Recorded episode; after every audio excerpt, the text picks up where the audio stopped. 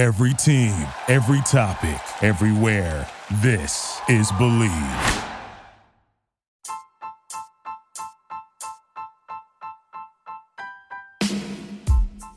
Hey, TCK Potters, I want to give a shout out to Anchor, which is the podcast avenue we record with to bring you these episodes. Have you ever thought about starting your own podcast?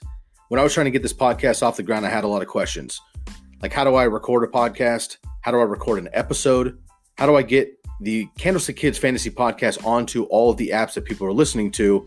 And how can I reach as many people as possible for free and make money at the same time from my podcast? The answer to every one of these questions is Anchor. Anchor is the one stop shop for recording, hosting, and distributing your podcast. Best of all, it's 100% free and ridiculously easy to use. And now Anchor can match you up with great sponsors who want to advertise on your podcast. That means you can get paid to podcast right away. Gaining some revenue from those podcast sponsors is essential to making necessary upgrades to the podcast and your overall brand. I appreciate how user friendly Anchor is and how we can record our episodes via our computers or over the phone, similar to a voice memo or a phone call. And we can record these episodes, edit them down as needed, upload them, and boom, the episode is ready to launch. So if you've always wanted to start a podcast and even make money doing it, go to anchor.fm forward slash start. That's anchor.fm slash start to join me and the diverse community of podcasters already using Anchor. One more time, that's anchor.fm slash start. I can't wait to hear your podcast.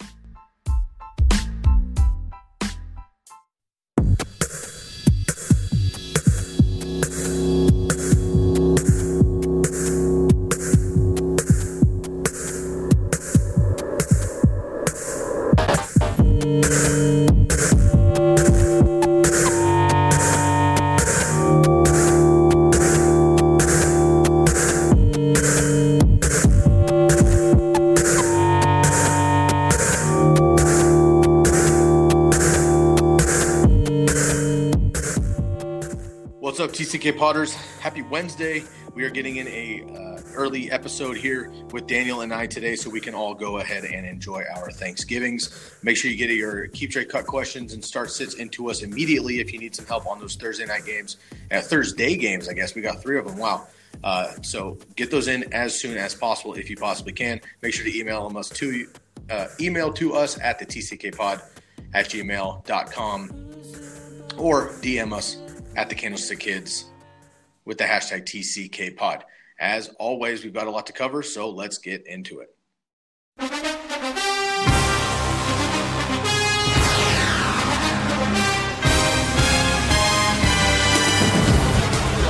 Who's this guy right here? Where you have a man-to-man right here. You see, he gets penetration right there. You know, when you run away from him, he's going to run you down. He's one of those guys who will get penetration. Yeah, he not only rambled, but he rumbled and stumbled. That's when you want a medicine back stuff. Get stuff accidents and accidents. His hands are so big and strong. In fact, they get penetration on both sides. There's two footballs on the field. And then when they wear those powder blue uniforms, oh. man, that is it. I mean, how can you lose a guy six foot five and 305 pounds? When a center goes to block you like that, you can't punch him.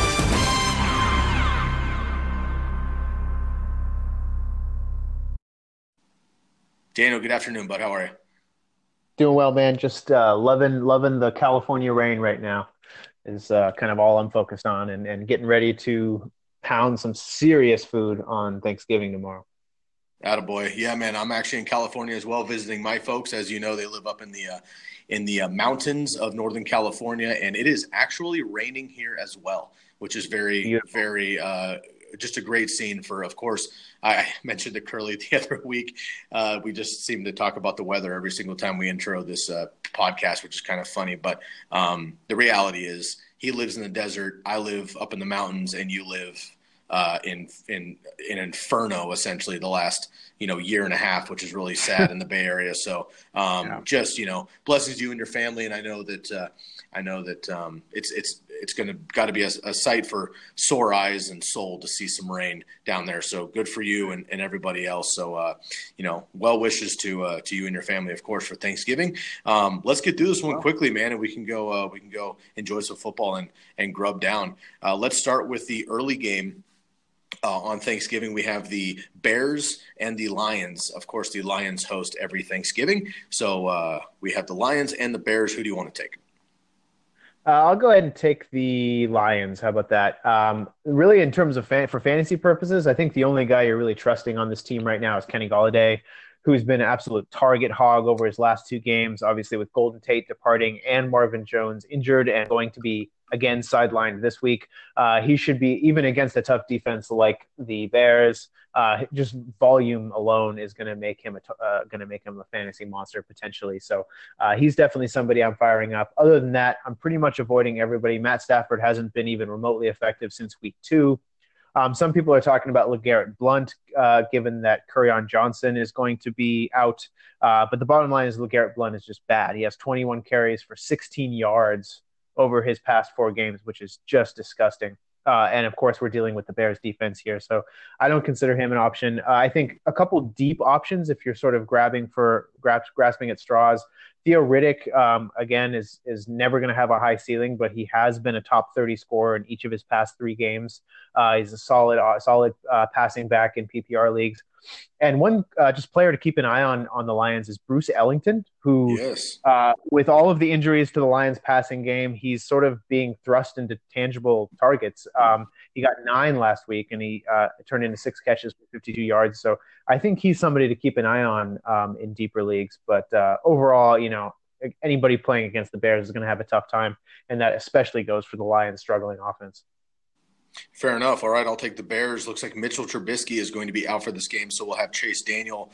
Um, I, you know, Chase Daniel's been in the league a handful of years, hasn't really done much yet, but hasn't had a lot of opportunities either. Quick question for you: Would you consider Chase Daniel at a deep uh, streaming position. Of course, there are many, many owners right now without Jared Goff and Patrick Mahomes, as both of them get to rest after the absolute shootout on Monday Night Football. They're both on a bye. Um, we have a couple of injuries around the league at the uh, quarterback position. Say you had Mahomes and Alex Smith, for example, and you're looking, you have to have a streaming quarterback. Maybe Jameis Winston got picked up already. Would you consider Chase Daniel with all the weapons on Chicago against this uh, pretty horrendous uh, Lions defense, minus, of course, Darius Slay, but he's just one dude. Right. Yeah. No, I would not. I mean, ultimately, I just don't. I don't trust him enough at this point um, uh, to to to be able to deploy in any fantasy lineup. I think there are better if you if you need to take a flyer on somebody, there are better streaming candidates available on the waiver wire. I just looking at our waiver wire for our listener league, for example, Andy Dalton against Cleveland is a is a I think a better option. Nick Mullens against the Buccaneers, I think, is a much better option. So I think you can do a lot better, quite frankly, than than Chase Daniel. That's my take. Okay, fair enough. I, I agree with you. I was just curious uh, what's going on because this is just the kind of year where I mean every single point matters now, right? I mean, there's teams who are who are you know really just trying to hold on here, and every point matters, and you really need to make that right choice. So, could he have a great game against the the Lions? Absolutely. Sure. Um, are we going to bank on that? No, not yet. Uh, I don't think Mr. Trubisky is going to miss, miss a lot of time. Right. Therefore, I don't think it's worth picking up Chase. However, if Mitch maybe misses the next couple of games and we see uh, Chase Daniel do something, that he could be all right. Uh, he went to Missouri. Is that right? It's been a while. Yeah. Yes, I believe you actually Chase are correct. That's impressive. Okay. Okay, but he was, uh, yeah, he was, he was a solid in college. But okay, um, enough there. For the rest of the Bears, uh, you know, you have to start Jordan Howard. I know that we're all frustrated about that. He didn't do much against the Lions in a very, very positive game script two weeks ago. Although I think he could do it again this game. Uh, and of course, we'll all be able to watch this game as it'll be uh, early. Um, and I, I, think we'll have a chance to really see what he's about. But I think you fire up jo- uh, Jordan Howard, you got to play Tarik Cohen, of course. For the receivers, uh, Allen Robinson and T- Taylor Gabriel are starters, and Anthony Miller, man, loving Anthony Miller. Yep. Uh, Trey Burton is the bane of my existence. However, I am firing him up as well because the Lions are are pretty horrendous against the tight end. So I'm going to give him another chance. But uh, I think you you fire up everybody on the Bears. Sit everybody outside of Golladay on the Lions is basically a, a 10 minute version of what we were trying to say, correct? Yeah, I would say that's pretty much true. And I guess my last question is would you consider playing the Bears defense versus the Lions? Yeah, I think I might just consider it a tick. Yes, absolutely. By all means, maybe a, maybe a streaming option. Maybe sure. just just perhaps. may want to hang on to them too for future weeks. Just a thought. But uh, An- another question, I guess this should have been my, one of my maybe a question of the week. Do you think the Bears defense will be the highest scoring entity on the Bears this week? Ooh, that's a good question, actually. Um, no, I don't, because I think that the even with Chase, you know, Chase Daniel at quarterback, I think that um, pretty much every receiving entity on the given how bad the Lions uh, uh, pass defense is, I think every receiving entity has a decent shot to have to have a good game. Uh, I think you could make a case for Co- Tarik Cohen, Allen Robinson, Anthony Miller, or even Trey Burton potentially um, having having you know a big game. So no, I don't I don't necessarily think that, but it's actually not a terror. It's not a particular. It's not an absurd notion to think that. I think. Okay, fair enough. Let's move on. The second game on Thanksgiving is the Dallas Cowboys facing the uh, absolutely destroyed Washington Redskins. Um, I'll, I'll, take the Redskins as a cop out because you got to talk about the Lions and how terrible they are. Right. The Redskins have been absolutely ravaged with injuries, so I'm not going to like hold this against anybody. It's just unfortunate. Of course, Alex Smith, uh, very very sad situation with the uh, with you know with his situation and injury. Um, but I mean, Adrian Peterson, you play. Uh, Jordan Reed, you play after a nice bounce back game with Colt McCoy. Colt McCoy will be the starter. I guess same question back to you, man. Um, Alex Smith is out now. Would you consider Colt McCoy as a streamer versus the Cowboys?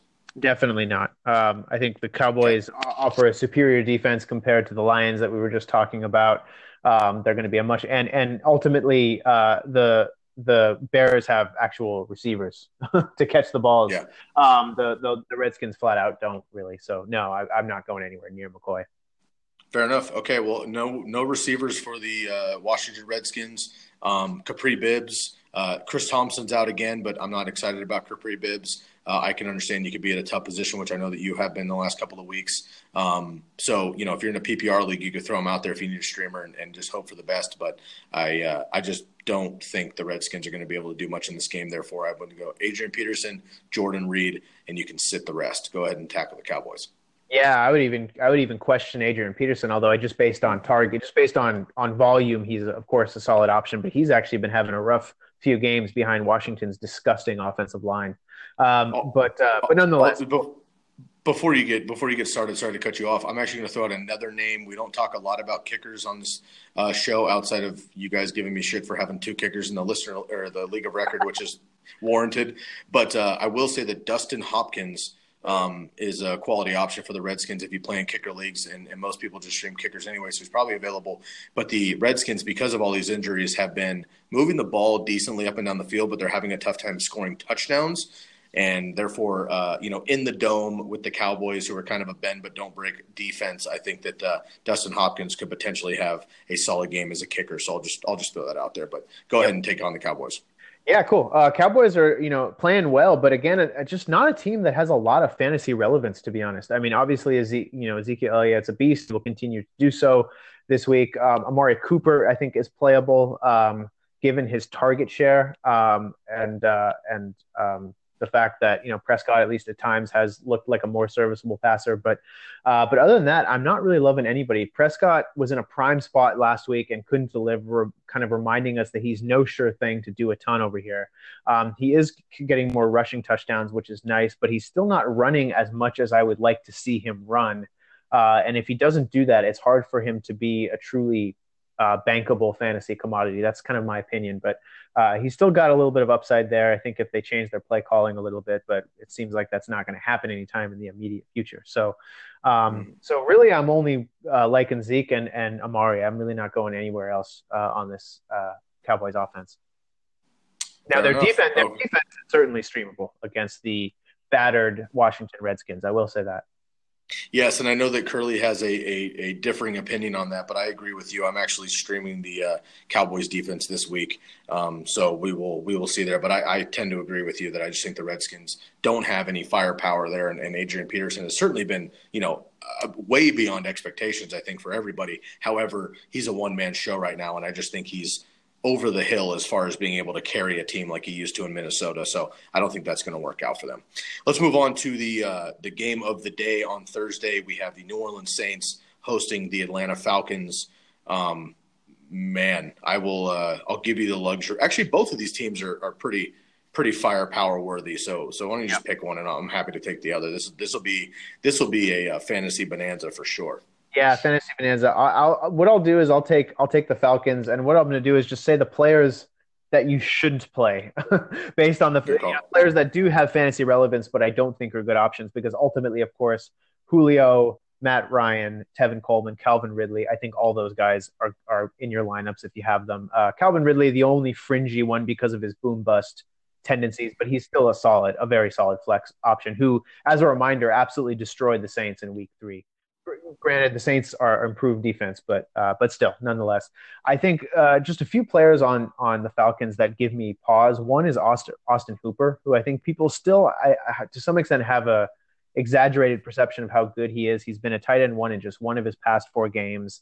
Uh, he still is getting targets, but the the, the Saints have been particularly actually difficult against tight ends, which I think is no, uh, notable here. So he's somebody that I'm not overly thrilled about.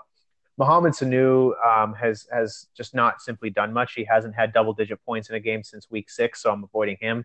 And of course, uh, once again, I'll have to reiterate that Ito Smith I don't think is playable in most fantasy leagues. He's had single digit touches in three of his past four games. Uh, ultimately, uh, Tevin Coleman is just uh, is kind of taking over what running game there is, and ultimately Matt Ryan is just throwing gazillion passes. So, um, so ultimately, I think uh, you know, I'm avoiding those three guys, but everybody else that's relevant in the Falcons roster, I think you can fire up.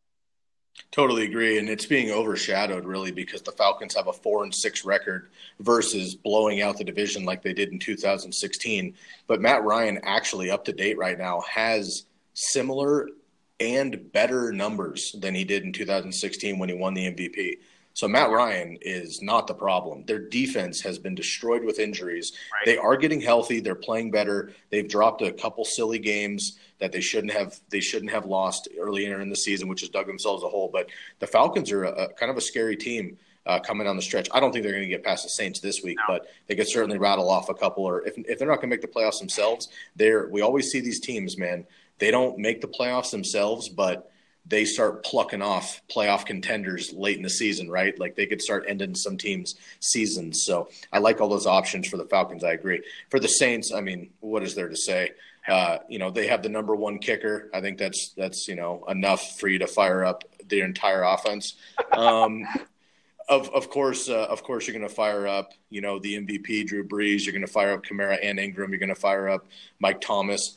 The only question mark I have here is Tre'Quan Smith. At time of recording, of course, as I mentioned in the podcast uh, early, we are doing this early because of Thanksgiving and things. Um, so we won't have an up to date version of this. So I really encourage you listeners to, you know, listen to what we have to say, but do your own research as well, of course. Um, but Tre'Quan Smith may sit this game because it's a short week for him. If he does, uh, there's there's going to be extra double team on uh, Michael Thomas. Um, now, keep in mind the name Kirkwood, who actually had a really great first quarter for the Saints last week. And uh, for some reason, Drew Brees went away from him and then just turned Tre'Quan Smith loose for a ridiculous 157 yards on 10 catches and a touchdown. Um, but Kirkwood, I think, is a, is a really deep sleeper. If you're a DFS player, Kirkwood is a great play if Tre'Quan Smith doesn't play um, against this Falcons team. So you're playing everybody. The only question mark, I think, would be Tre'Quan Smith. If he plays, play him. If he doesn't play, look at Kirkwood potentially as a streamer there for the Saints. Right. And do not play either one of these defenses if you were considering it. Uh, let's let's move on to Tampa Bay. Tampa Bay Bucks face the 49ers. Um, this I think this one actually has uh, quietly um, quite a bit of probably not a lot of like actual football excitement, but fantasy excitement for sure. Um, boomer bust players all over the field and pretty terrible defenses. Yep. Yeah, exactly. I think there's actually there's you could discuss a lot with this game. Um, I, am I'll take the the Buccaneers, uh, who I picked to win this game. I think it differs from you a bit, but um, I think with regards to the Bucks, I think uh, I love Jameis Winston as a streamer this week. Now, I don't necessarily love him in general as a as a quarterback, certainly not as a person, um, but uh, but he I think against the the 49ers uh, 28th ranked passing defense Uh, I think he's he's a, amazing streaming candidate this week. Uh, definitely somebody that I would be throwing out. I do think he finishes the game, uh, and I think I would would not be surprised if he had both a lot of volume and a lot of production. Um, so he's definitely somebody I'm firing up. Uh, Mike Evans, of course. Uh, Peyton Barber had a nice game last week. I'm not uh, confident that he's going to repeat it in quite the same way, but nevertheless, he's definitely startable. Um, OJ Howard done for the year. Cameron Brate has all of a sudden become an interesting option. I think he's somebody you consider firing up. Uh, Howard had a lot of targets, um, and so it's possible that Cameron could be uh, Cameron Brate could be lined lined up for similar target share. Um, the players that I'm kind of avoiding on on Tampa's roster right now are Chris Godwin. Uh, he played through injury last week. He only ran 11 pass routes. Somehow managed to to turn that into actually decent production, but um, I don't like his, you know, how little he's being used. He hasn't found the end zone since week six. He's somebody that scares me a lot. Uh, DeSean Jackson, uh, I feel the same way about. Ultimately, he's just uh, way worse with Winston in the lineup than he is with Fitzpatrick. Uh, he averages way fewer yards per target, in particular. As a matter of fact, about half as many yards per target with Winston in compared to Fitzpatrick. So I think that uh, makes him something of a concerning play this week. Um, and of course, uh, yet another deep league name to watch. Again, I'll, I'll, say it is Adam Humphries, who I've never never liked enough, but he seems to be a favorite of Jameis Winston. So I think he's something. If if as long as Winston's under center, Humphries is a name to watch. He has been targeted by him a lot, so uh, that's another name to to keep in mind here. There you go. Yeah, covered the Bucs. Well done. Uh, for the Niners, um, Matt Breida, I think, has had a week to heal up uh, his, you know, 37 lower body injury. So hopefully he's somewhat healthy enough against this uh, terrible Bucks defense. Um, I actually like Nick Mullens uh, a whole bunch, actually, as a, a streaming possibility here. Um, George Kittle, absolutely surefire starter. Uh, the rest, you know, Alfred Morris should not be on your team. Marquise Goodwin, dude, help me out with convince me Marquise Goodwin remains on my league of record team because every single week I have wanted to drop him and pick somebody up, and I can't do it. Yep. And there's no reason I shouldn't drop him. I just can't do it. I know. what I, should I, I, do? I will say, I will say, I think, I think this should be your last week to to see what he can do because if if he can't do it against the Bucks, I don't know who can. I mean, there's only two lead kind of wide out receivers who have not posted top 24 scoring weeks against the Bucks, and those have been Devin Funchess and Allen Robinson. Um, who are terrible. I mean, Robinson's okay, but Funchess is garbage. Funchess is garbage. I think Mar- Marquise Goodwin has a, a, great deal more talent than than Funchess, and Allen Robinson has been sort of borderline healthy.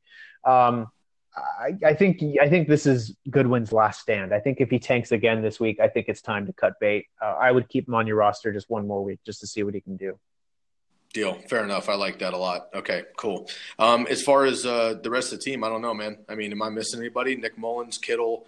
Uh, yeah, Nick I Mullens think... is a deep a deep streamer. Kittle for sure, and Matt Breida for sure. Yeah. Um, I mean, I agree. Anybody I agree. else there? Yeah. No, no. Okay. I think Mullens is a, is, a, is an interesting streamer against the Bucs pathetic D, uh, but yeah, after that, not not a whole lot. Okay, cool. Fair enough. Uh, let's move on to uh, and, and, really quick. The reason I like him, Nick Mullens. Sorry if, if you guys are like, who the hell is Nick Mullens? Um, basically, uh, again, we're 49er fans. I just happen to know a little bit more about the team. Personally, I like Nick Mullens. Saw him in the preseason. Yada yada. Um, he's not amazing, but I think he's good. There's been only two teams this year who have not posted uh, QB one for sure, but 20 plus fantasy points at the quarterback position against the Buccaneers, and that's Alex Smith, not surprising, and Nick Foles early in the season before Wentz. Everybody else has posted 20 plus fantasy points at the quarterback position against the Buccaneers. I think Nick Mullens coming off a bye could certainly do the same. So if you're really deep, Jameis is gone. Guys like I don't know Eli, you know, uh, uh, maybe Dalton, you know, goes like guys like that that might be a better streaming option potentially. Nick Mullens would be up there for me as well. Let's move on to Philly. The Eagles take on the Giants. This one is interesting, man. I think the Giants. I'm going to take the Giants just because I I'm excited. To, I actually think the Eagles will win the game overall, but I think the Giants, fantasy wise, I could see Odell and Saquon and even Eli, as much as it pains me to say, could go insane in this game. I think the Eagles overall will do enough to win the game at home, but fantasy wise, I think the Giants could go nuts, dude. This this secondary for the Eagles is really beat up. The run defense, which was tops in the league, got shredded by Ezekiel Elliott. Saquon Barkley can certainly do that. Odell Beckham only had two tar- or four targets last week, but he had 70 plus yards and a touchdown. Of course, he only needs a five yard slant to make an 80 yard touchdown happen. Eli's looked better and motivated over the last couple of weeks. Um, Evan Engram, I think, is a is a, a, a nice start there. Sterling Shepard is not getting the volume I thought he was going to do. I was talking him up preseason. He's not getting the volume I thought he was going to. So I think he's really, really risky. But if you if you need to consider him or something like that, you have a bunch of Rams and Chiefs guys on by. Maybe consider uh, uh, Sterling Shepard. I think this game will be a, kind of you know surprisingly a shootout. And um, uh, outside of that, I think that's that's the Giants team. But um, I could see the Giants really putting up some fantasy numbers here in this game. Yeah, I could say I, will say that pretty much the same thing about the Eagles because I think this has a chance to be quite a shootout. But um, I think uh, personally, I think Carson Wentz is a great option this week. I think he's going to bounce back in a big way after how he better. was. yeah, he better. I mean, obviously their season depends on it. Um, but he was a top five scoring quarterback for the lineup uh, for last week. Um, and I think you know the, the Giants have a lot allowed a lot allowed a lot of big passing games uh, to quarterbacks. Um, so I think that they I think he has a, a, really big game. I think I say the same thing for Zach Ertz, who's been had been the most stable weekly option at tight end prior to last week. Um, despite his down week, he's still destroying everybody else. So he's he's obviously a, a elite option. I think Alshon Jeffery. I think you could say a similar thing about him that you just said about Sterling Shepard. He hasn't received an, that many targets over the past few games, surprisingly. Um, and that volume has, the lack of volume has kind of hurt him quite a bit. But um, again, with a shootout game, potentially shootout game like this and a weak passing defense in the New York Giants, I think he kind of emerges as a solid option. Um, and I'll throw Josh Adams as another solid option, uh, who has played a season high percent of uh, 55% of the snaps last week. He ran 16 pass routes, which is great in terms of giving him a relatively high floor. Uh, I think tempering expectations a little bit. He still hasn't had more than 10 touches in a game. Uh, and it's there's still a lot of other heads in that running game over there, but uh, but I think he's definitely on the radar as potential running back two or flex play. Um, the player that I'm just down on right now, and this hurts me because I own him and was expecting that he would have a big role on the Eagles, but he just simply has not, is Golden Tate. Um, he yeah. did, his usage did increase last week. He ran 27 routes as opposed to 15 in his first game, uh, but he's just ultimately hasn't been a usable option uh, with with both. Um, you know, he hasn't. Uh, those those targets came in a game that he, the targets that he received last week came in a game where both Ertz and Jeffery weren't really used that much. I don't expect that that's going to go forward, uh, be the case going forward. And he hasn't had Tate hasn't had more than 50 yards receiving in a game in either in any team since week four. Um, so he's somebody that I am leaving uh, on the bench and just praying that something good happens, but uh, that he can return to relevance. But uh, definitely not putting him in lineups right now. Totally agree, man. I think you, you, hit the nail on the head with that. Uh, that that running back situation is uh, dirty. Sketchy. I don't know. I mean, okay, we'll, we'll get to the Ravens here in a little bit. If you had to have for fantasy, you had to have one of the backfields. Let's throw in Seattle too. You had to roll with say two of the players from one of those backfields. Which one would you choose? Uh, Seattle, Philadelphia, or Baltimore? Uh, two of those players. If you had to like have two of them. Yeah, just say say you have the top dog, whoever you deem that guy to be, which is pretty random, and then you have their quote unquote handcuff whoever you deem that to be, which I think they're all up in the air. Each team has three, four options, man. It's crazy. Right. Yeah, that's tough. Uh, I, I, you know, man, that's actually a really hard question. I think in terms of like kind of overall talent level, I think I think Seattle is the highest because I think both Chris Carson and Mike Davis and even Rashad Penny now are talented and have been putting up good numbers when they've been running. Uh, but ultimately, you know, uh, anybody outside of Carson in that that and that team is is a little sketchy uh, because of the way that the touches have been distributed. Um, I love Gus Edwards. We'll talk about him in a bit, but I'm down on pretty much everybody else in that running game. Uh, the Eagles, I think, is is the worst of those situations right now. Um, just in general, it's going to be a pass heavy offense, um, and and uh, I have you know there's just Josh Adams is a is a relative unknown. The other guys have been pretty ineffective. So yeah, I'm kind of in general not very high on the Eagles situation.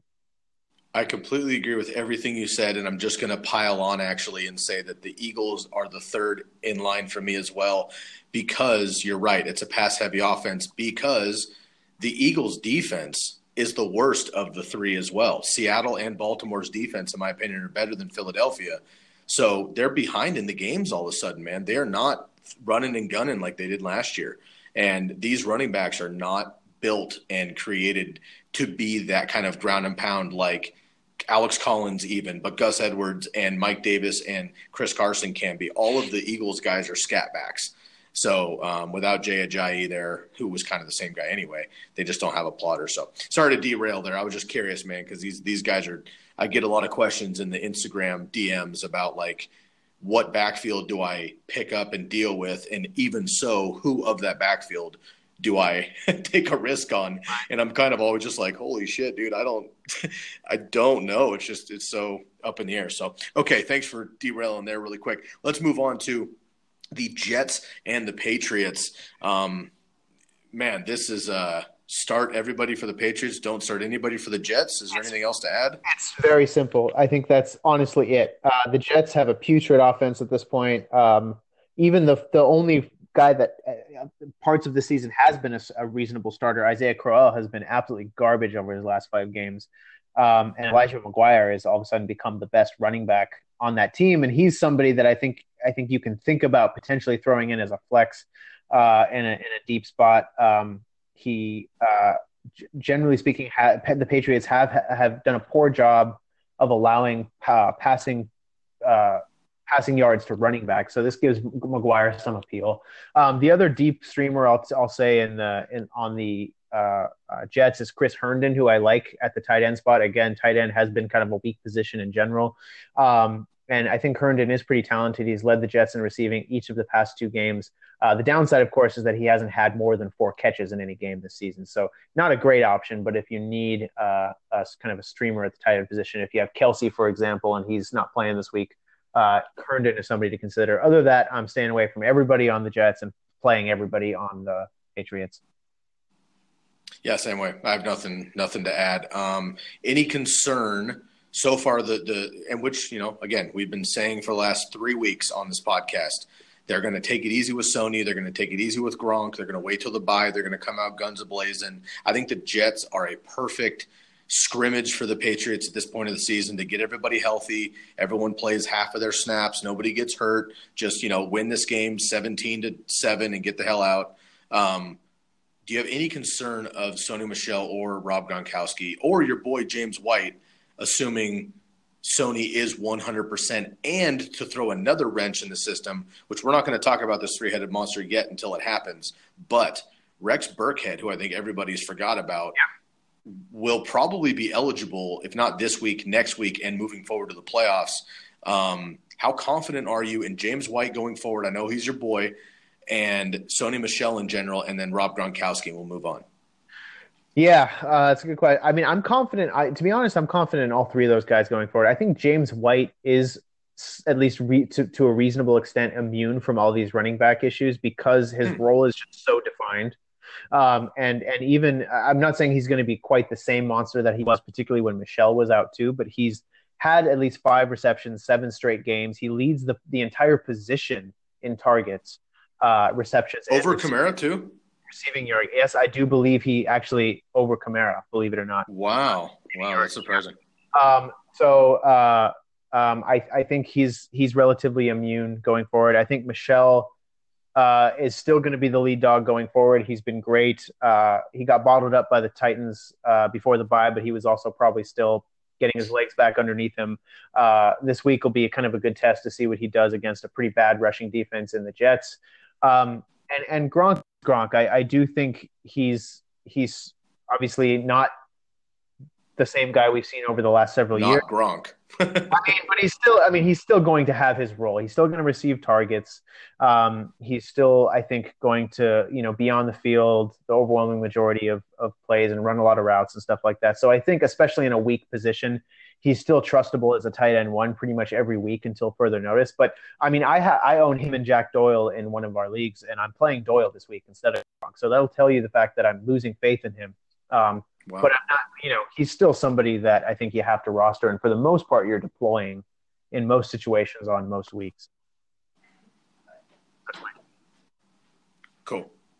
Um, moving on to uh, the Cincinnati Bengals, I think you nailed it on the head, man. I, I, I was kind of waiting for something to say there and have a reaction, and I realized that you basically nailed it. So we'll see what happens with those running backs. Um, I don't nothing until until Burkhead actually comes back and plays to make sure he's healthy enough. But that could get that could get messy on a on a player by player basis with the Patriots. But it's going to be fun to have all three of those guys healthy on like an NFL standpoint because they haven't they've had James White and they've had Burkhead, but rarely at the same time. And they haven't had a Sony Michel, obviously him being a rookie, but they haven't had that type of a dynamic running back as well uh, going into the playoffs. So, man, if the Patriots can get right, they're just they're the Patriots, and all of a sudden it's going to be December soon. So we'll we'll see what happens there. Okay, let's move on here. We've got the Bengals and the Browns. Yikes! Um, this one might actually be kind of quietly a, a, a uh, fantasy shootout as well. I'm going to take uh, I'm going to take the Bengals um, unless you have a ton to say about them. And really, all I'm gonna all I'm gonna talk about is Joe Mixon. And basically, I've been hit up a lot in in uh, the DMs. That's why I'm going to grab him real quick because I've had a lot of people asking me if they should play Joe Mixon or Mark Ingram, Joe Mixon, Dalvin Cook, Joe Mixon. Uh, I don't know, you know, uh, Matt Breida type guys, James White, and what a month ago, it's Joe Mixon. Obviously, set it and forget it. Right. In my cup, in my last couple leagues, dude, I have Joe Mixon in our league of record. The last couple weeks, I benched Joe Mixon for Kerryon Johnson. And yeah. going going into the week, Joe Mixon was ranked higher by everybody in the industry. Joe Mixon was was uh, you know looking to produce much higher. He had a better matchup. All this shit. I had a really awkward like gut feeling kind of a thing, and I played Kerryon Johnson two weeks in a row over Joe Mixon, and Kerryon smashed, and Joe Mixon did not. Um, so, A, think for yourself, question authority when you're doing these kind of things. Even our advice, take it with a grain of salt according to, you know, your gut feeling and your plan. But I guess I'm just throwing out like you're Joe Mixon owner in the listener league, and it's just like without AJ Green, dude, bad Andy is is imminent. First of all, he's just automatic bad Andy without AJ Green. And Tyler Boyd is not good enough to be the number one. Therefore, you can shut down Joe Mixon. I'm not excited about Joe Mixon against the Browns if AJ Green sits. It looks like AJ Green's going to play, therefore Joe Mixon's a set it and forget it if he does. But I guess I'm just saying temper your expectations on Joe Mixon.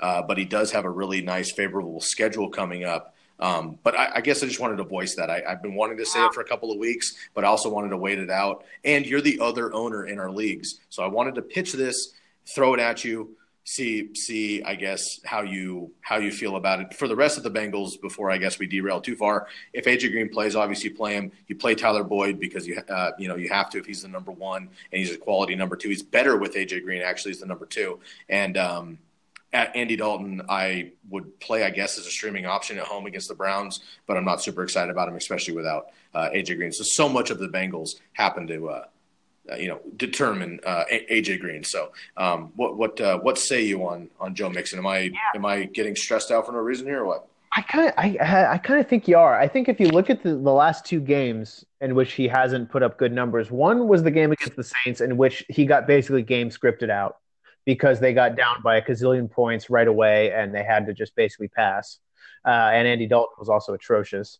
Um, and then the other game was against the Ravens, who have an absolutely devastating run defense.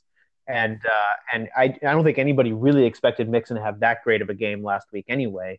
Um, sure. But I think you know this week home favorite against a Browns defense that is 26th in the league in rushing yardage, uh, 12 rushing touchdowns to the position. Only Tampa Bay has allowed more. Um, I I think Mixon reemerges as as an elite fantasy option. Um, and I think he's going to turn some heads this week. And you mentioned he does have a good schedule going forward. So uh, my sense is that he returns to being incredibly, you know, I, I think he returns to RB1 status um, and doesn't look back. I'm actually quite high on Mixon going forward. If, wow. Is, if you're in a league where, you know, the, the, trade deadline, you know, generally speaking, has not happened yet, uh, I think he's somebody to target as a potentially buy a low candidate for somebody who's freaking out about the same thing that you are. Um, because I think he could be a, a, a, real fantasy asset down the stretch. That's my take. Wow. Well, I'm really glad you you say that because I'm you kind of have to walk me off the edge a little bit. You know what I'm saying? Because like it just because I mean he's Joe Mixon. I know I know what he's capable of. He's he's incredible, but uh, the Bengals are just not as good as we thought they were going to be. And AJ Green is such a deterrent. When AJ Green's not out there, they can pack the box. But you right. are right. The Saints and the Ravens have one of the you know the two best run defenses in the league. So you're, you're absolutely right there.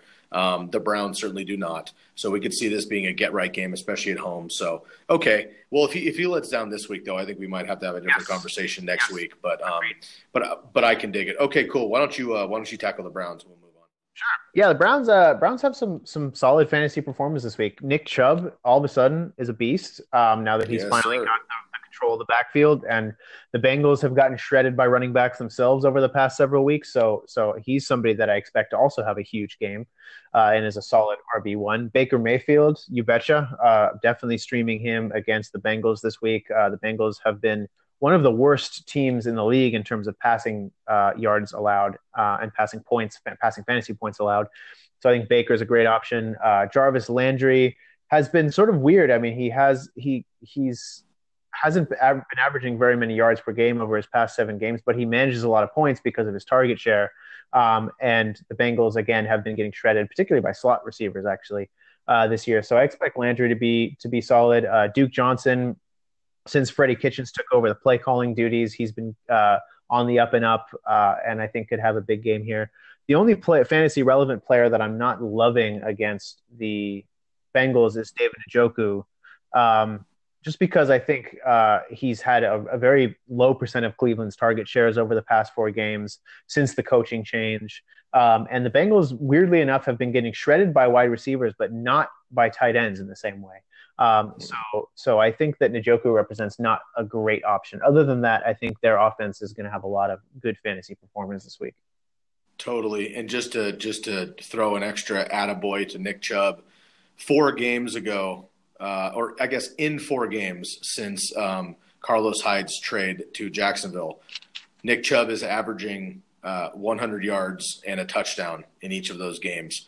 Um, obvious, obviously, two weeks ago he he showed us his his game breaking ability, and I had said, I'd said preseason that one of my crazy calls was that Nick Chubb, who at the time was the deep third string rookie, uh, ahead of Carlos Hyde, who got traded for blah blah blah, Duke Johnson back, you know, bounce back.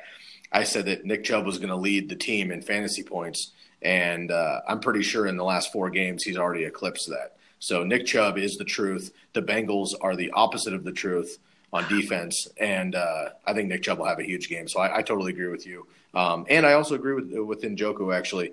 Uh, with with everything else. So um, good game for Baker potentially here. Let's move on to the Panthers and the Seahawks. I don't think there's a lot of fantasy implications here, although I think this will be a great NFL football game.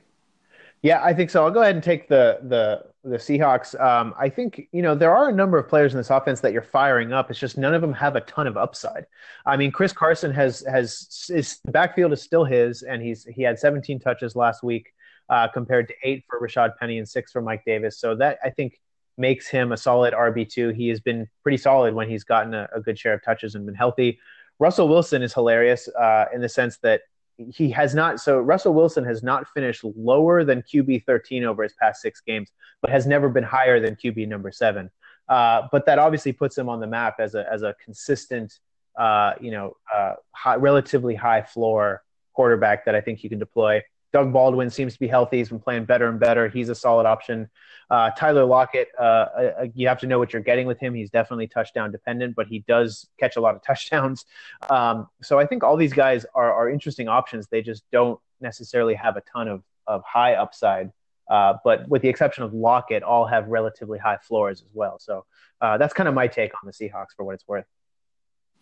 Also, the Panthers defense has been shredded by receivers the last couple of weeks. Of course, the Steelers and the, and the Lions. So I, I like that call there. Uh, quick question for you: Looks like Nick Vannett and Ed Dickson trade every single week and have you know two catches for 13 yards, but one of them gets a tight end at such a weak position at the tight end. Would you consider one of these tight ends for the Seahawks, and if so, who? Oh man, uh, yeah. I mean, I think I think if I had to pick one, it would be Nick Vannett. I think he's just he generally has had a greater target share. I think Dickson has gotten in the end zone a little bit, but he generally has not been that active on the in, as a part of their offense. I don't love either of them. I think there are better options. Just looking at listener league, for example, waiver wire. CJ Uzomah is on uh, available. Cameron Brate still available in that league actually, which is interesting. Uh, and the aforementioned Chris Herndon, I think, are all better options if you want to stream somebody. Got it. Okay, cool. Just curious about that. Um, yeah. For the Panthers side, uh, you know, Cam said it and forget it. Uh, Christian McCaffrey, of course. Um, DJ Moore, who I think is the number one receiver in Carolina. The good thing about DJ Moore not being the number one receiver in Carolina is that they're still going to waste their best cornerback on Devin Funchess, which I think is a mistake by potentially the next couple opponents for the uh, the Panthers. Um, and DJ Moore will probably grab uh, you know second coverage and uh, could potentially eat some people up. So I think he's a great option. Don't like Devin Funchess at all. And Greg Olsen, man, um, he's Greg Olsen. It's a tight end. You play him, of course, but his upside is completely gone. I mean, he he catches a touchdown, which is all you need from a tight end, so that's good. But talk about talk about consistency with no upside. He's kind of the Frank Gore of the tight end position, I guess. Right. Um, so anyway, we'll fire them up. Uh, either one of these defenses you're you're comfortable with? Uh, yeah. I mean, I I I think you know Carolina's defense has just recently gotten shredded, but I just I I have to think that they're a fairly great deal better than what they've what they've been playing at at the level that they've been playing at. So I don't quite know what to think right now. I think that um, if I'm streaming one of them, it's Carolina. I, I think you can find better options than either of those two teams. But Carolina still, I think, has the, the most defensive upside of the two teams. Cool. I agree. Okay. Let's move on to, uh, man. Um, this should be quick. Yeah, I'm curious if there's any fantasy relevance in the next two games here, but let's give it a shot. The Bills host the Jaguars. Go ahead. Yeah, uh, Fournette you're playing Fournette. Uh, I think he's since returning to lineup, he leads the league in touches. I think he has a big day against the Bills. You know, again, the, their rushing defense is is not as good as uh, their passing defense is phenomenal. The rushing defense is kind of so-so. So I think Fournette has has a, a, big game. Other than that, I'm staying away from every single other player in this game. If you have something to say about any of the Bills, go ahead. But uh, but I, I don't even like LeSean McCoy in this game. I think just in general that offense can be so dysfunctional um, that uh, you know he's still I think in play as a potential flex option, but he's not somebody that I'm very excited about. I completely agree. How do you feel about both of these defenses? Uh, yeah, I, I, that's a, a, point. I think Jacksonville is one of the elite streaming defense options this year. This week, I think Buffalo is too, man. I got to be honest. I agree. I think Buffalo is is uh, you know farther down than Jacksonville. I think Jacksonville they showed last week what they can do defensively. They still have some a lot of talent in that defense, um, and uh, and I think they are represent one of the best options this week. Um, but uh, yeah, I'm not I'm not uh, uh, going near anybody on that offense. But so in some sense, by by default, that means that both of those defenses are at least in play for streaming. Totally agree. Fire up Fournette, bench McCoy, play both defenses. Yep, pretty much. Mo- moving on. Probably not. Probably not much to talk about here either. The Ravens host the Raiders. I'll let you kick this one off too. Okay, I'll take the I'll take the Ravens. I I I think Lamar Jackson is a splendid option this week. Personally, um, I think assuming he gets the call, uh, which it sounds like he likely will, he was the he was the QB thirteen last week without a touchdown which is pretty crazy, actually, if you think Dude, about he, it. He only, yeah, he only threw 150 yards. I know. Supposedly he's going to throw more uh, this week. He's, he's playing against an atrocious defense in the Raiders. I think Lamar Jackson is a great option. Um, and uh, other than him, though, I'm not feeling pretty. I should say, let me mention Gus Edwards. Uh, uh, we talked about him a little bit earlier when we were talking about sketchy backfields. Um, this is one of those sketchy backfields, but I must say, I like Gus Edwards more than any of the other running backs that we've talked about in any of these sort of three or four headed uh, backfields. I think um, he showed his tremendous amount of uh, talent last week, uh, and I, and the Oakland uh, the Raiders defense is is absolutely atrocious against opposing backfields, allowing a, a league high 131 yards rushing per game, which is unbelievable. Um, so so I think he represents the best of the options in that backfield in a good matchup.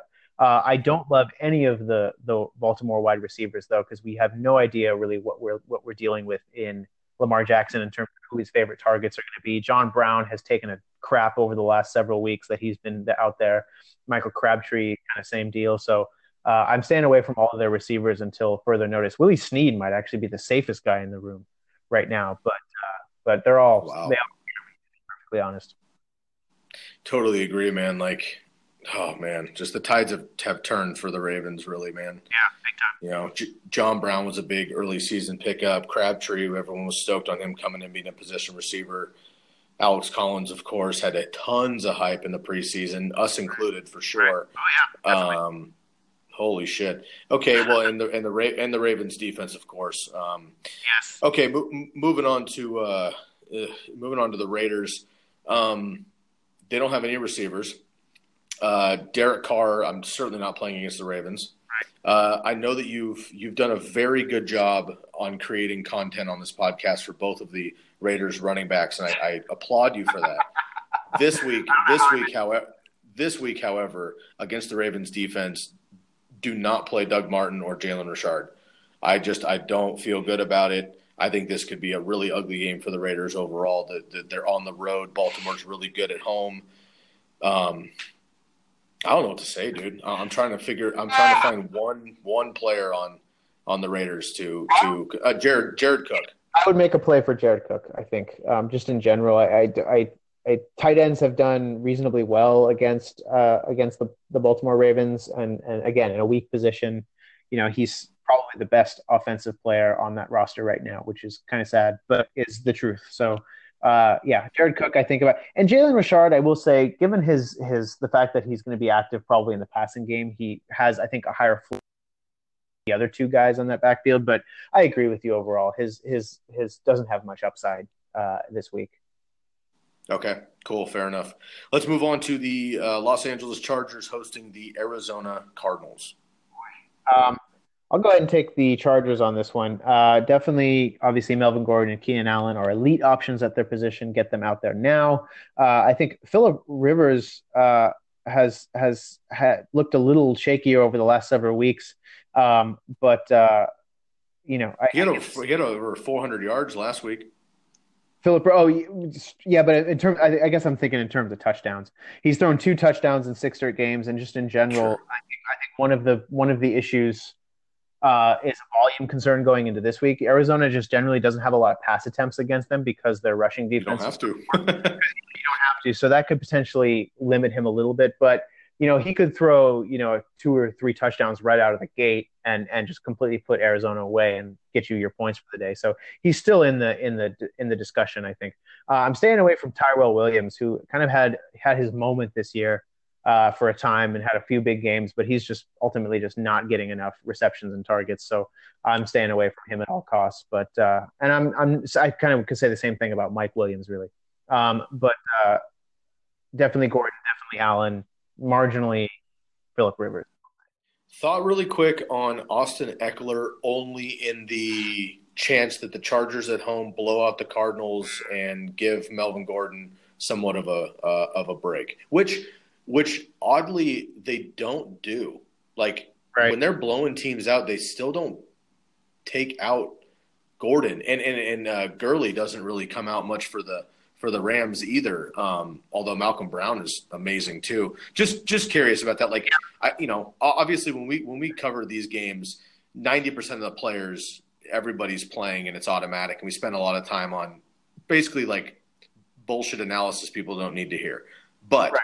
A name like a name like Austin Ekeler, I think, is a guy that everybody's kind of like, like I don't want to play him because the volume's not there, but he's really good, and maybe this is a chance that he gets an opportunity. Like I don't really have a, I, I don't think I would start him. I'm just yeah, curious no, to kind of gauge gauge your temperature on something like that. I just think that's too hard of a thing to bank on. I mean, I agree that he's talented, um, and I and I and you know he could, you know, in, especially in the event of a blowout, could have a role there. But I just think that's that's too difficult of a thing to bank on in the in the NFL, uh, quite frankly. So I wouldn't be starting him if it were me. Okay, fair enough. And for the Cardinals, uh, DJ, of course, um, Fitz uh, Fitzgerald has been playing much better as well. Uh, Christian Kirk, I would even throw out there. Um, Ricky Seals Jones, man, he's a, he's a tricky one. Uber talented. Uh, really let a, I think a lot of people down. I was super high on him last week, and he threw out a dud game. Not sure what that was about. Um, Josh Rosen, I still don't think yet I don't think he's in the stream uh, streamer capabilities there. Um, definitely not the Cardinals defense, although I would fire up the Chargers defense here. Yep. Let's cool. Let's move on to the Broncos and the Steelers. Oof, man. Okay, I'll take the Broncos on this one. Um, I'm not in love with most of their fantasy options. I think Philip Lindsay, uh, as usual, has been leading the backfield in touches by quite a bit. Um, he turned it into 106 yards last week. Um, I think he's the man uh, to, to to be playing, and he's he's been phenomenal. He should have a, a solid game. Uh, Emmanuel Sanders has not been a top 30 receiver since week seven, but he has had a stable floor. Um, he has double digit points in every game this season except for one, I believe. Um, so he's somebody I think you could put in there as a solid option as well. Other than that, I'm, I'm just not loving Royce Freeman right now. I mean, he got into the end zone last week, but ultimately he got just eight touches, so he has to get in the end zone to have any fantasy relevance right now whatsoever. Um, so I'm not. I, I still think Royce Freeman has a lot of talent, but uh, he's just not getting the opportunity. So I'm avoiding him. Certainly avoiding Case Keenum. Uh, Case Keenum. Um, uh, and Courtland, I, people, you know, everyone predicted a big target spike for Courtland Sutton after Demaryius Thomas left, but he just has not had that.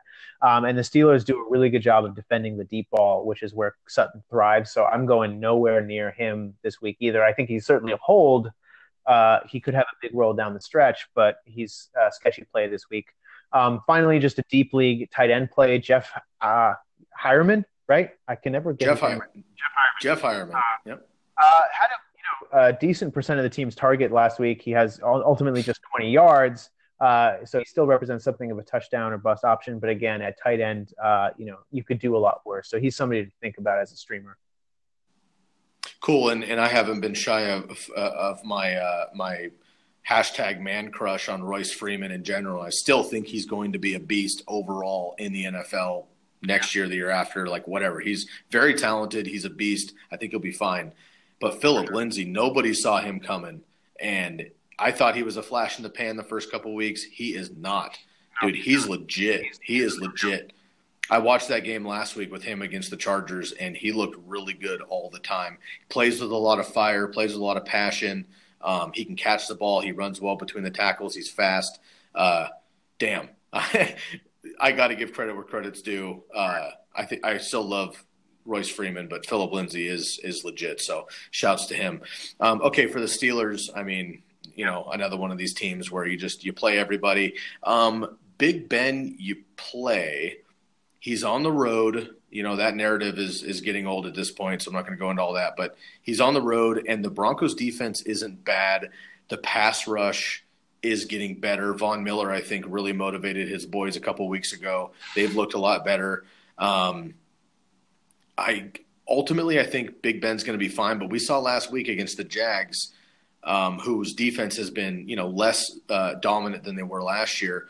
Uh, Big Ben threw three picks immediately, and if it wasn't for a broken play, 78 yard touchdown to Antonio Brown, and then basically a, a, you know with five seconds left, he dove into the end zone for another touchdown. Big Ben's numbers would not have been um, what they were. So little hesitant on him, but I don't see many streaming options that you would bench. Let's let's go through this really quickly. Um, streaming options or Big Ben, uh, Jameis Winston or Big Ben. Uh, Jameis Winston or Big Ben. I'm going to go ahead and take Jameis Winston on that one. I think. Wow. Okay. Yeah. Okay. there you go. Okay, fair enough. Uh, Andy Dalton versus the Browns. Uh, I'll take I'll take Ben over Andy Dalton. I'll take I think I'll take Ben over pretty much any streaming option that's not Jameis Winston. That would be my okay. that would probably be my that would be my take. I would even consider taking him over Lamar Jackson, but it's close. Um, but uh, but yeah, I just I like Jameis against against the Niners. That's really what it comes down to. But that is still a, a QB one, I think.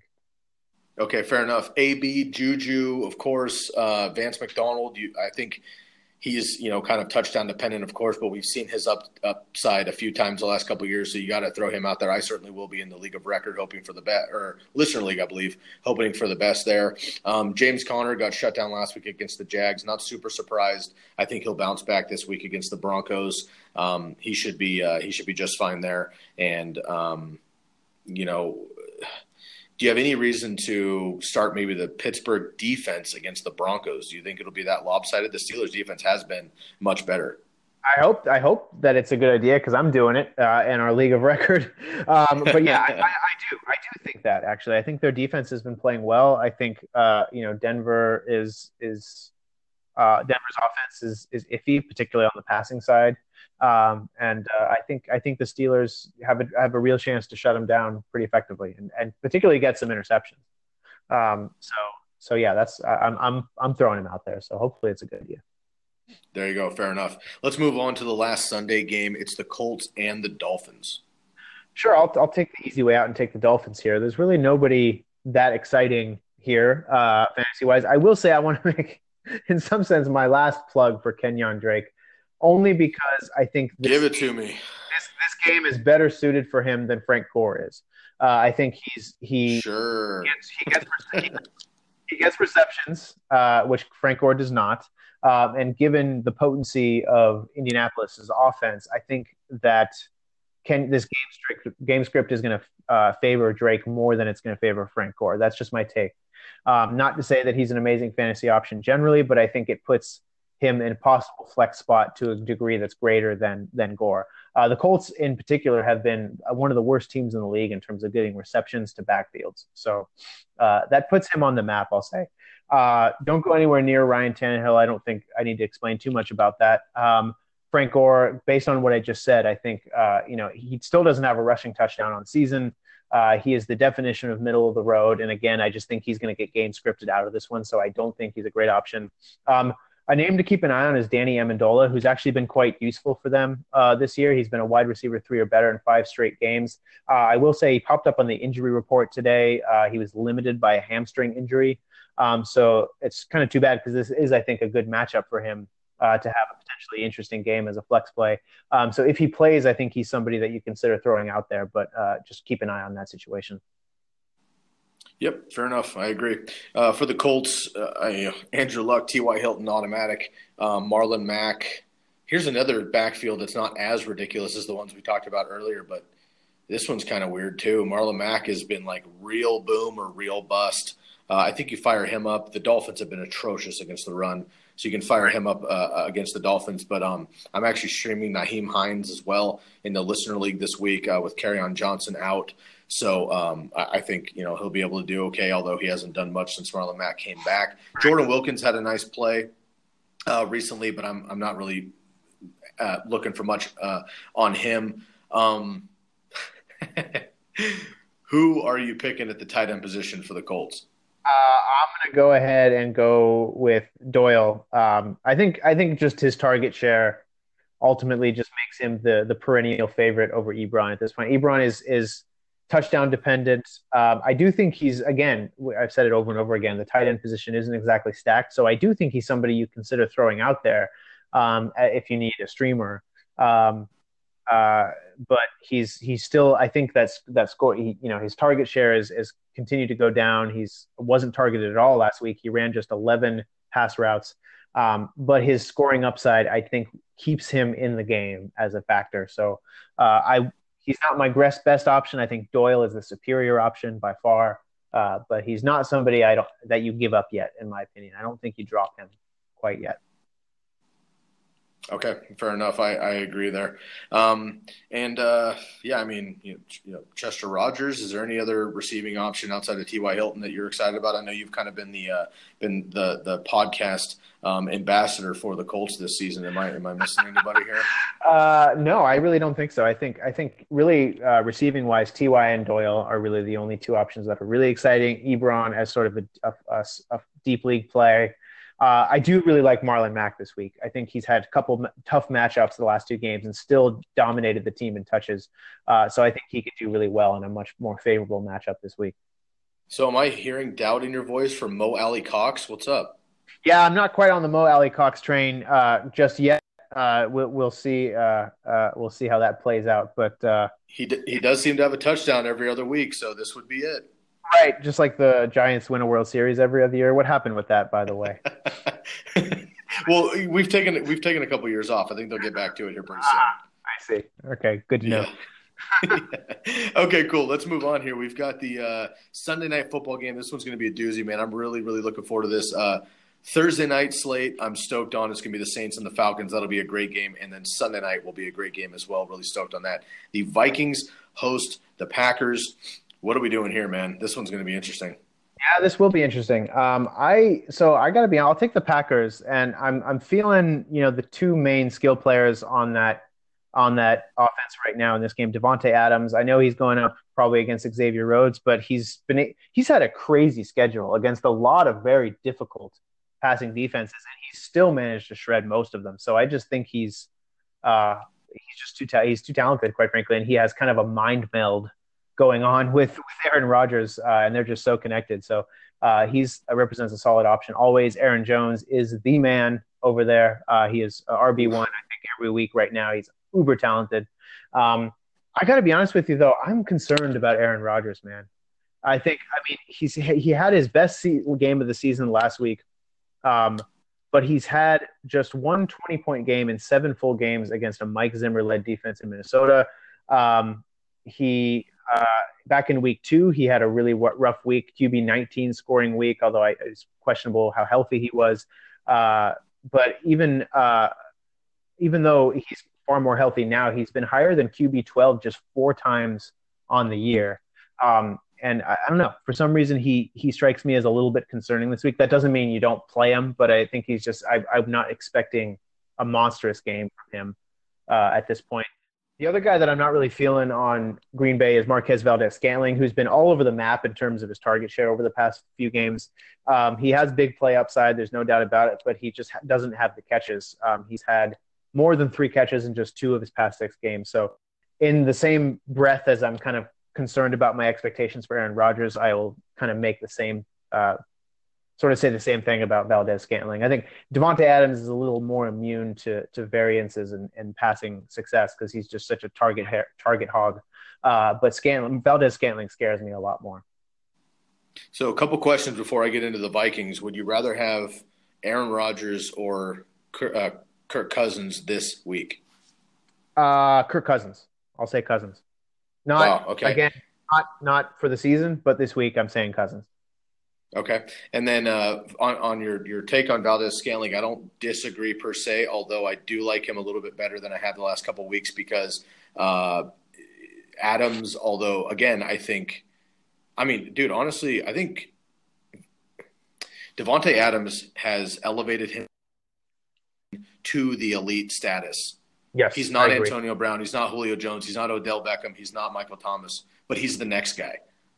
Does that make sense? I so, so. I, I I really believe that like Xavier Rhodes is a beast, and they're going to have a hell of a matchup. I don't think uh, uh, Adams is going to go crazy by any means. Although I don't think he's going to get you know Xavier Rhodes skunked either.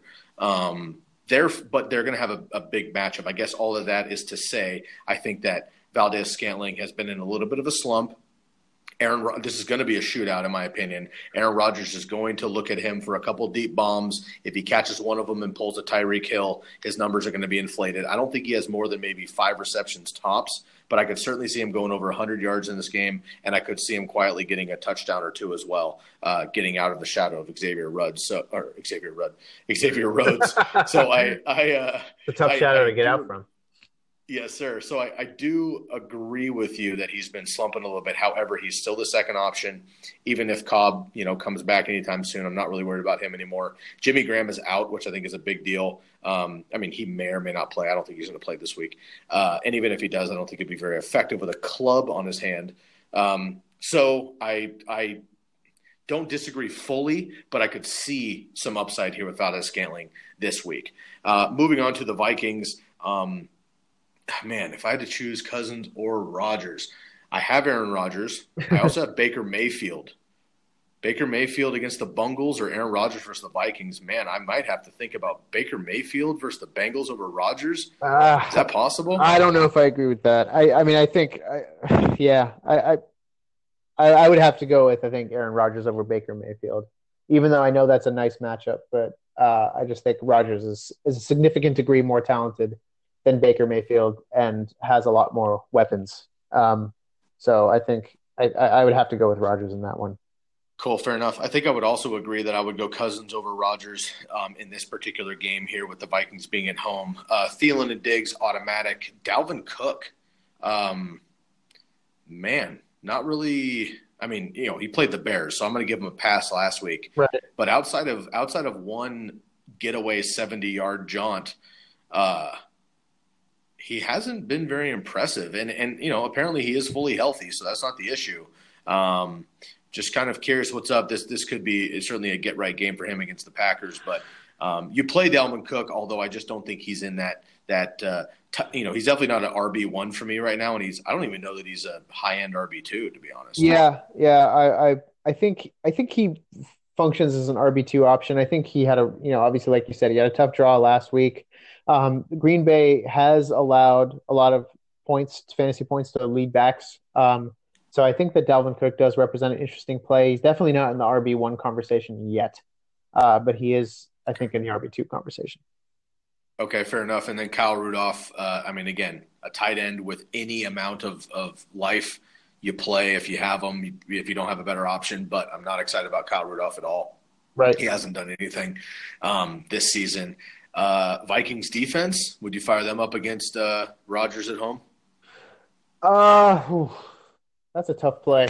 Uh, I I think maybe if you if you're sort of uh, you know you're really uh, if there's none of the you know kind of better streaming options have already, they've already been picked up in your league or something along those lines. I don't know, but to me they're not a great option. I still think the the the Packers offense is capable of you know going on a tear. Um, so I don't I don't necessarily love Minnesota, but you could do worse. You could do worse too. Okay, I love the storylines in this game, man. Of course, uh, last year the Vikings, um, Anthony Barr, you know, throws down Rodgers, breaks his collarbone, out for the rest of the season. Come back, they have a doozy earlier this season, back and forth the whole game. They actually end up tying that game. The Packers need to win this game to even up with the Vikings. Both teams are chasing the Bears, which neither one of them has been doing that for the handful of years. Uh, this is a really interesting game on Sunday Night Football, man. I think it's going to be close. I think it's going to be a shootout. It's going to be a fun one for sure. Agreed. Let's move on to the last fun. Uh, we're going to come out of a pretty exciting game on Sunday Night Football too. Uh, I'll just say it's less exciting potentially on Yeah. Monday Night Football, and uh, that is the uh, exactly um, another uh, divisional divisional matchup here. But the uh, Houston Texans, uh, leading the division in the South, face the uh, Tennessee Titans.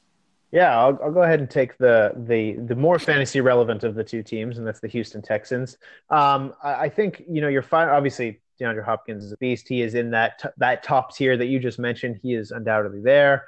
Uh, he is a, a target monster. Um, uh, over, I would say overall, he's he's uh, particularly a, a touchdown target uh, for for Deshaun Watson consistently. Uh, so he's definitely out there. I think Keke Coutee has shown that uh, that he is actually probably the the second best wide receiver on that team. Um, I think Demaryius Thomas is nothing more than depth at this point for them. Man, uh, and that happened fast. that happened really fast. It was very surprising. Um, and ultimately, Coutee's been a top 30 scorer in three of his four full games played this year. So he's, I think, Mhm. all of a sudden become a very interesting option. And your boy Lamar Miller, uh, who has quietly been a top 20 Love back. Lamar Miller. I know he's your favorite, right? He's so talented. Uh, it's quietly been a top 20 back in three of his past four games, averaging 19 touch, touches per game over the past five weeks. Um, Houston in general has been taking the air out of the ball um, and and and you know kind of pounding and and uh, kind of grounding and pounding. Uh, so I, I think Lamar Miller represents another uh, unspectacular but you know stable option. Um, Deshaun Watson's Deshaun Watson scares me a little bit uh, on this one. I think, um, especially given the game script. I think uh, with Blaine Gabbert starting, this is going to be sort of a ground and pound slugfest that Houston sort of controls rather than playing from behind. Um, and in general, he's been uh, quietly. Deshaun Watson has been quietly quite bad over his last stretch. He's been QB 22 or lower in three of his past five games. He's thrown the ball 25 times or fewer in each of those games. Um, and so, and uh, you know, there was no way he was going to have the same level of touchdown efficiency that he did as, as a rookie. Um, so I'm not saying he's not a bankable option to to keep on your teams and and has better matchups ahead in terms of fantasy performance, but I'm not loving him this week. Yeah, I totally agree. Um, I, I have a, I have high hopes for for Deshaun just because I love the guy and I think he's super talented and DeAndre Hopkins is uh, amazing. Um, and I guess Yes. yeah, it's funny. I, I put him up and I put uh, uh, Davante Adams as the next guy after the big four, but you know I think I have to retract that and say that DeAndre Hopkins is Yeah. is probably that that you know fifth or sixth. But honestly, I mean, I think all six of those receivers can can be a toss up there. I think in terms of talent, Hopkins is is on the same level as those other guys. I think he's just he hasn't generally the, the Houston passing game hasn't had a ton of volume in it, which has kept his targets down compared to the likes of uh, Michael Thomas or, or Julio Jones. But I think in terms of just raw talent, I think he is up there in my opinion. I I totally agree. And what's crazy is I don't think because of the just I mean Deshaun Watson is a cut above the rest clearly, but the amount of, of quarterbacks he's had in his career before Deshaun Watson and Deshaun Watson getting hurt last year and you know being kind of downgraded this year with with uh, with Will Fuller leaving and stuff. I don't think DeAndre Hopkins has hit his ceiling yet. Yeah, that's maybe true. Dude, he's an Yeah. he's an animal, dude. He's an animal. Anyway, um, so I, I totally agree with uh, with the Houston Texans side. For the Titans, uh, doesn't look like Marcus is going to play in this game. Even if he does, I don't like him against the Texans front. Um, Blaine Gabbert certainly not an option there. Corey Davis, I think, is benchable in this game, which might be a hot take, I suppose. No, but I uh, he had a big game. Do you don't think so? I think that I, I, I agree 100. percent I think he's very bench very Wow. benchable. Yeah. So he had a, he had a hot game against the uh, the Patriots a couple weeks ago, uh, which coincidentally he he beats up the Patriots. He got them in the playoffs too last year, which is odd. But um, I just I don't see it happening. Certainly not with Blaine Gabbert. These running backs, dude, get the hell out of here.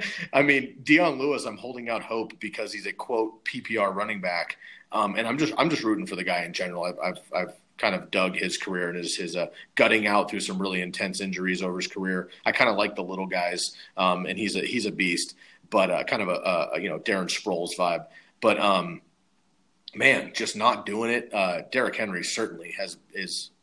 I mean, Derrick Henry is one year away from like borderline Eddie Lacy, Trent Richardson territory. Is Yeah. that is that is that over the top? No, I don't think that's over the top at all. Um, I think uh, he's just he doesn't have much going for him. I mean, he's just he's just a, a you know a big battering ram um, who you know can occasionally kind of fall into some fantasy value via goal line touches, but uh, but he's not. I just don't think he's that talented of a back, to be perfectly honest. Right. Okay, cool. Well, yeah, I mean, I don't really like anybody. Jonnu Smith, I suppose, the tight end position is a deep option potentially. Um, but uh, I don't really like uh, the Titans' defense, which has been okay. Of course, they got shredded by Luck last week. I do like Houston's defense in this game, uh, with them being at home, of course, on Monday Night Football. But uh, not much more from the Titans, man. I'm just not feeling it. I, I honestly don't know that I would look forward to starting anybody on the Titans. No, I, I don't think so. I think uh, kind of a, a swing on a kind of a deep league swing play is, is Jonnu Smith, um, who who it's going to be tough to tell what's going to happen, uh, assuming Gabbert plays. But he's uh, he's coming off a season high eight targets, four of which did come from Gabbert. Uh, he's been quietly uh, top ten scorer in each of his past three games. Um, you know, he's somebody that I'm, I'm liking right now a little bit. Um, I, I think he's trending up, but he's still not somebody that I'm overly thrilled about. Yep, totally agree, man. All right, last note here: the two teams on the bye this week getting a nice rest after a wonderful game last Monday Night Football. God. The can the Kansas City Chiefs and the Los Angeles Rams.